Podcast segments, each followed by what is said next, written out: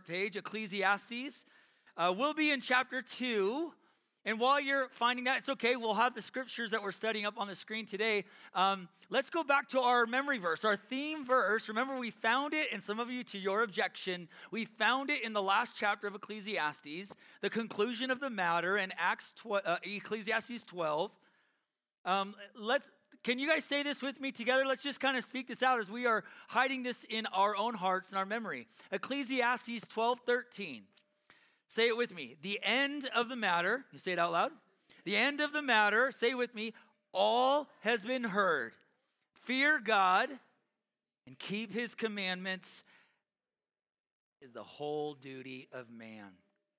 The core passage, I think, whenever I learn like a, a verse like this, I look at the imperative or the command. What is this verse commanding? And it's right in the center. So if you even start from there, the big idea, the big picture of even the book of Ecclesiastes, the theme of this winter camp, and even the, the purpose of our life is to fear God and to keep his commandments or obey his commandments. The truth of the matter is, none of us have fully obeyed God's commandments.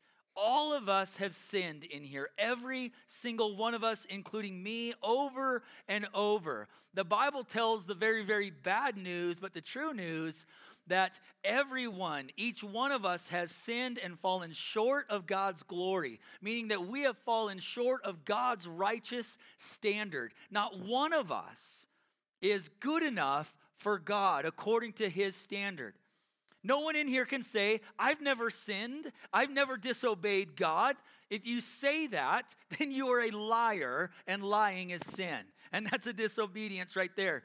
In the middle of Ecclesiastes, uh, chapter 7, verse 20, Solomon says this Surely there is not a righteous man on earth who does good and never sins. He knows that. No one is there. Can I ask you this? If, first of all, if you're willing to admit that there is sin or disobedience in your life where you have d- gone your own way uh, according to what is right in your eyes, not God's, can you think of the earliest moment in your life where you were aware that you were doing something out of bounds?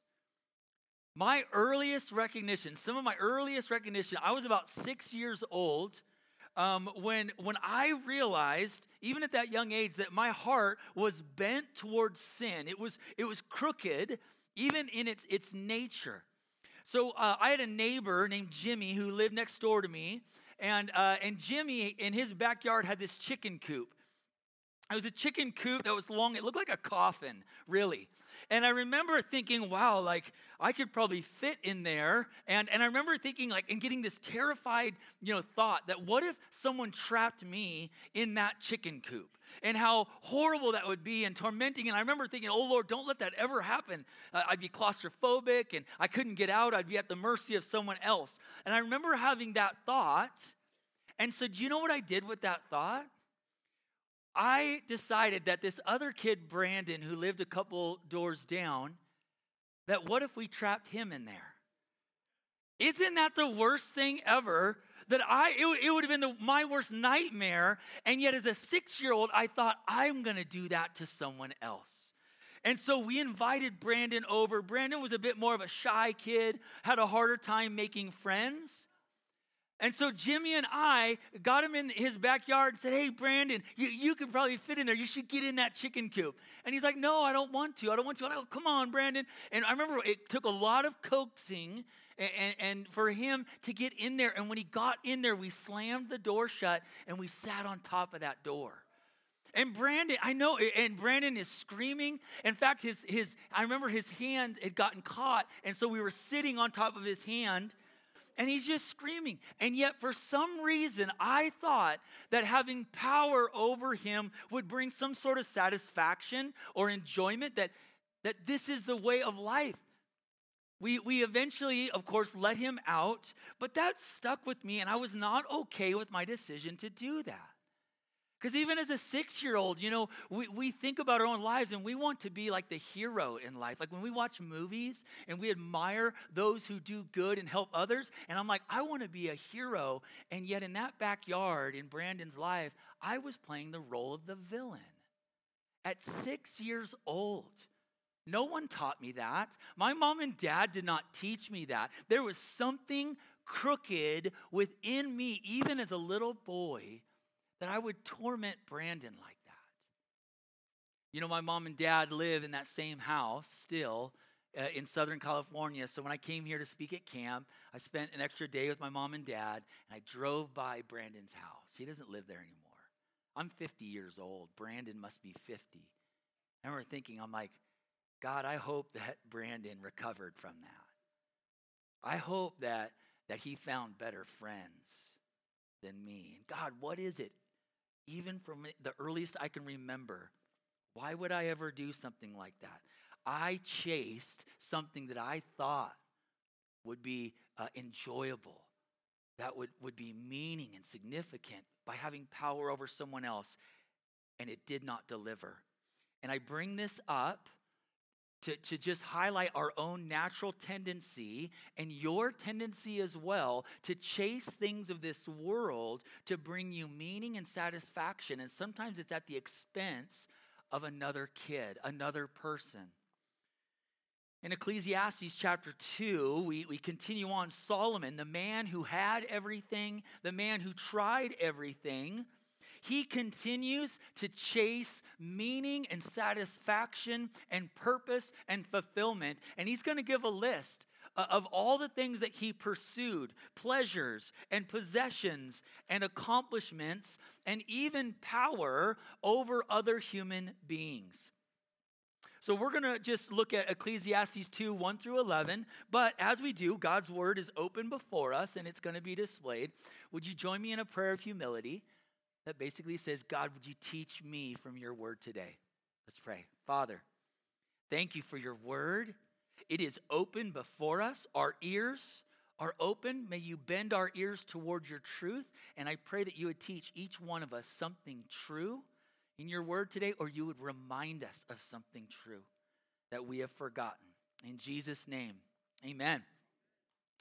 All right, so here, here just the, well, let's read it. I'll read it for you, 11 verses uh, Solomon says, So I said in my heart, Get it? You know, he's making that inner core decision. I said in my heart, verse 1, Come now, I will test you with pleasure. Enjoy yourself. But behold, this also was vanity. He gives us a conclusion. Remember that word vanity means meaningless, uh, emptiness. It's like smoke or mist. When, when, you, when he says that, that my efforts in trying to find enjoyment in pleasure um, he says it's vanity, it's worthless and useless. Um, all that work for nothing. When I was a teenager, I decided I would build myself a, a, batting backstop, you know, so I could practice hitting off a baseball tee. Remember, I thought I'd go to the majors. And I, I needed a backstop big enough to hit that baseball into. And so I found some wood. My dad used to install carpet. And so we always had rolls of old carpet laying around, you know, the backyard. So I attached this roll of carpet to this huge metal, uh, wood structure I built. And it took me almost all day to build it. Hours and hours of, of thinking and planning. I put the carpet was rolled down. I put my batting tee in front of that carpet, kind of like cage or wall. And the first ball I hit punctured right through the carpet. And not because I was a powerful player, but because it was old carpet. And that means that that effort was vanity. All my efforts, thinking that this is going to work, came up useless. It worked, it didn't even work one time. That's what vanity means. And he says it's like he tried this in his life and it was like that batting cage stop. It was worthless, useless, vanity. Uh, verse 2 Solomon says, I said of laughter, it is mad, and of pleasure, what use is it? So he's kind of coming to his conclusion a bit. But he goes back, verse 3 I searched with my heart how to cheer my body. Hold on, wait a minute. We just sang a song and we said, God, I, I searched for you and you answered me. Solomon isn't searching for God. He, he says, I searched, verse 3, I searched with my heart how I might cheer my body with wine, with alcohol. He said, My heart still guiding me with wisdom. So he says, deep down, I knew this truth, but I thought, what if I just drink tons of wine? That's going to bring great pleasure and satisfaction. He says, and how I, I searched how to lay hold of folly. Uh, that is a light-hearted approach to life that takes nothing serious. He decided, what if I just live life with this attitude uh, of, of being silly and taking nothing really seriously? Maybe that will bring fulfillment. He said, uh, Till I might see what was good for the children of man to do under heaven during the few days of their life. So we see that he, he, he searched after wine, he searched after folly. Verse 4 Then I made great works. I, I built things, I built houses, I planted vineyards for myself. I made gardens, verse 5, I made gardens and parks, and I planted in them all kinds of fruit trees. Verse 6 I made myself pools from which to water the forest of growing trees. These are not bad things or evil things, but he thought maybe if I build stuff, houses and vineyards and pools. But do you notice? I, I find this is interesting the word myself. See, it's not wrong to build houses. But he's not building them for other people in need. I think he might find some of God's fulfillment when he considers others, but he's only considering himself. So I built houses and planted vineyards for myself. I do this for myself. And I think right there, he's trying to find enjoyment and fulfillment, but it's not coming. Look at verse 7. He continues in his life. This is his, his recap. I bought male and female slaves. I thought if I owned people and they worked for me, that that would bring this satisfaction, this meaning. He says, I had slaves who were born in my house, meaning he had them for a long time, and his slaves had kids who had kids who were slaves. He continues on. I also, in verse 7, I also had great possessions of herds and flocks, more than any who had ever been before me in Jerusalem. This guy was rich. Verse 8 I also gather for myself silver and gold and the treasure of kings and provinces. Thinking silver and gold, money is going to make me uh, happy and, and bring me enjoyment and meaning and significance, and it doesn't. He even goes on, he got more things. I got singers. Could you imagine that? You had enough money that you owned and had singers to sing to you, both men and women. You know what else he accomplished and what else he accumulated? My, my Bible in, in Ecclesiastes 2 8 says, and he, and he got many concubines. Your Bible might say a harem. It's actually a hard word to interpret, but it was the delight of the sons of man. Basically, this it's, it, he acquired people, many people, for his own sexual pleasure. And he thought, this these sexual pursuits, this will bring meaning and fulfillment in my life. Verse 9 So I became great, and he did. I became great and surpassed all were before me in Jerusalem. Also, my wisdom remained with me. Do you know what he's kind of saying there? When he says, My wisdom remained with me, he kind of like me as I was putting Brandon in that chicken coop, thinking that that was going to be great. God's truth remained in me, and I knew that something was off all along. And I think Solomon knew that something was off because it wasn't bringing the satisfaction that he aimed for. Verse 10 And whatever my eyes desired, I did not keep from them. I kept my heart from no pleasure, for my heart found pleasure in all my toil and all my work. And this was my reward for all my toil Last verse here, verse 11. Then I considered all that my hands had done and the toil I had expended in doing it. And his conclusion, and behold, all was vanity. All was meaningless, useless, worthless. It was a striving after the wind. It was like I was chasing after the wind. I could never attain it. And there was nothing to be gained under the sun. So Solomon has done it. He has tried everything, and it did not deliver. Here's maybe a modern example of it. There's an actor, uh, Jim Carrey. I don't know if your generation knows Jim Carrey. Probably many of your leaders. We've I've grown up on many of his movies. The guy ha- has had it all, and And I'm really taken back by his quote. Jim Carrey said, I think everybody should get rich and famous and do everything they ever dreamed of so they can see it's not the answer. Man, that, that hits hard because don't we kind of think that if we hit fame, if we hit fortune, dude, we're set. And then guys like this come and say, nope, it's not the answer. Solomon told us this 3,000 years ago. Jim Carrey is saying this in the last decade.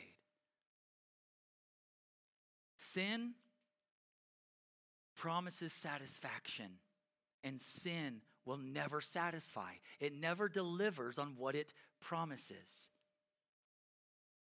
Now, listen, here's what's interesting. Many of the things that Solomon pursued were not sinful or evil in themselves, right? Uh, building houses, that's not evil.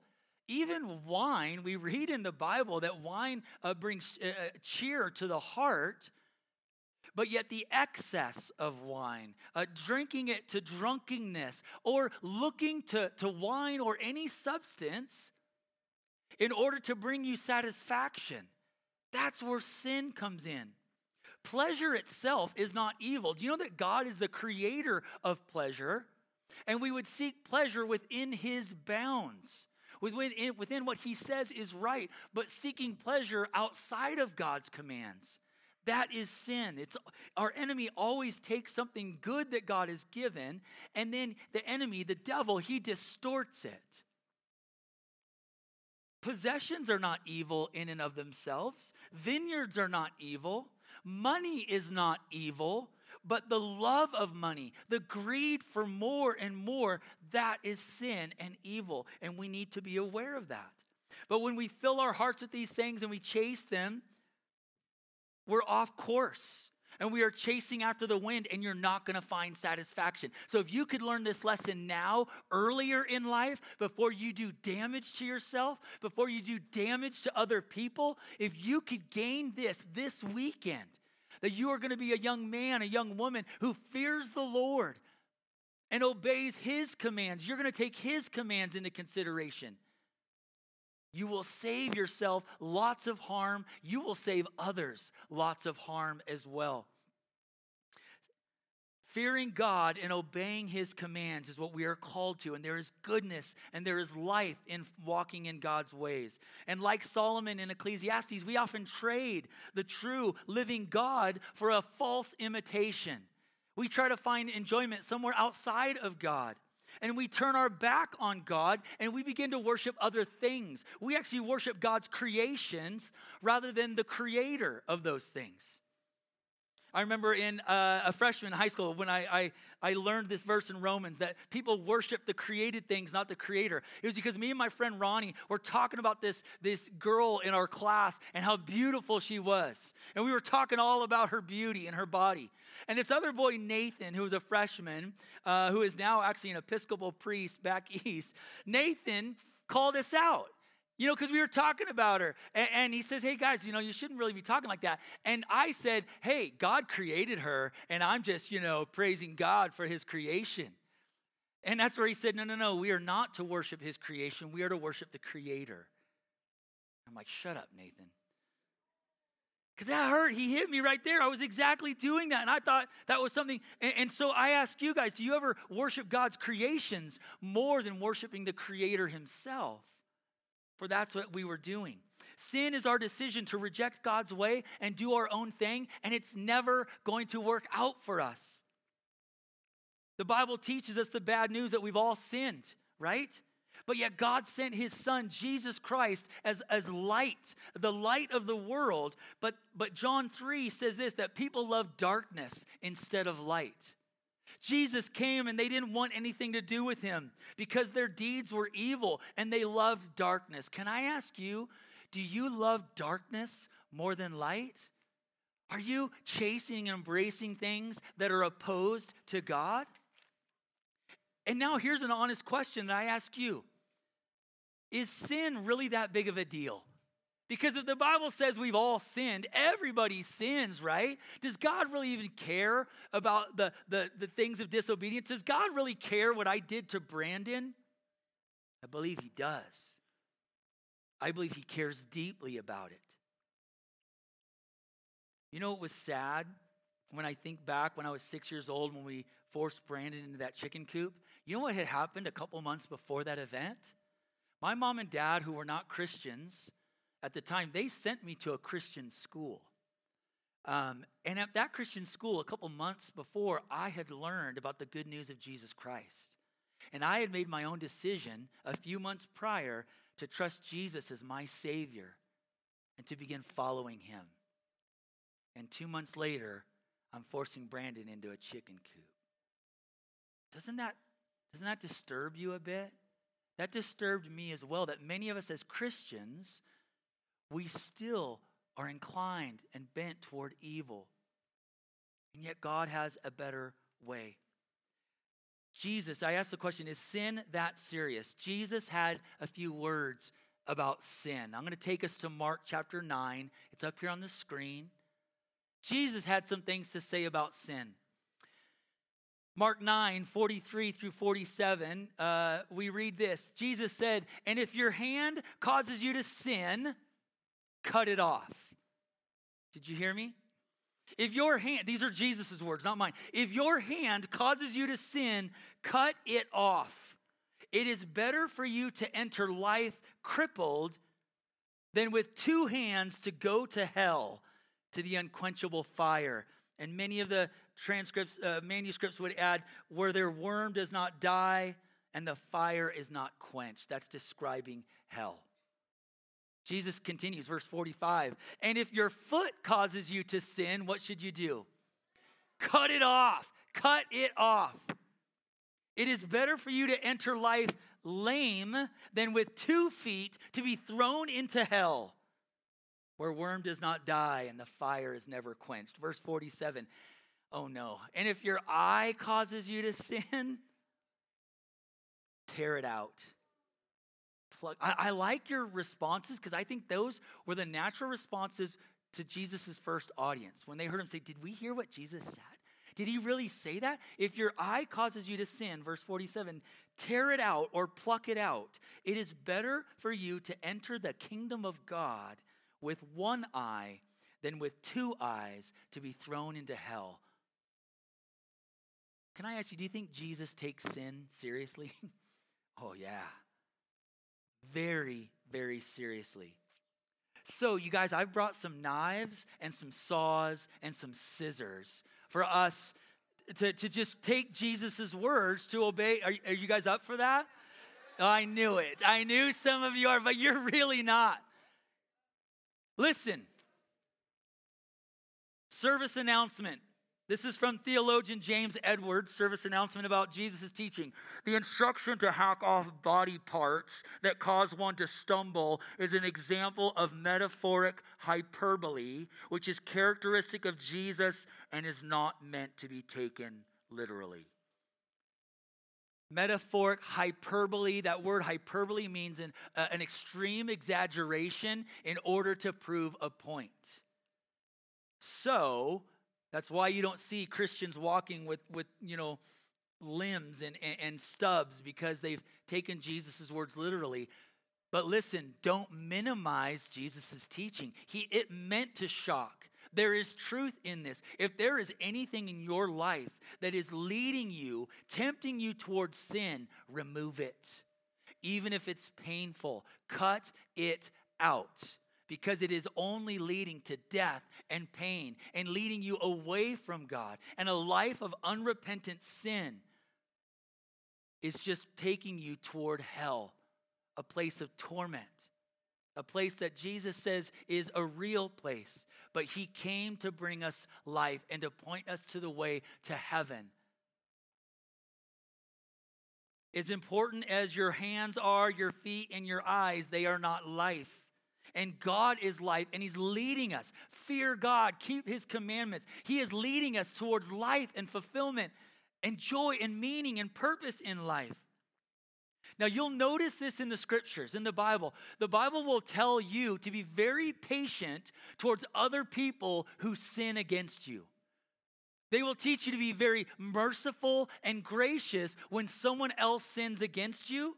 But the Bible tells you to be extremely vigilant towards your own sin. Often we get it the other way around. We ignore our own sin and we call people out for their sin and we judge them.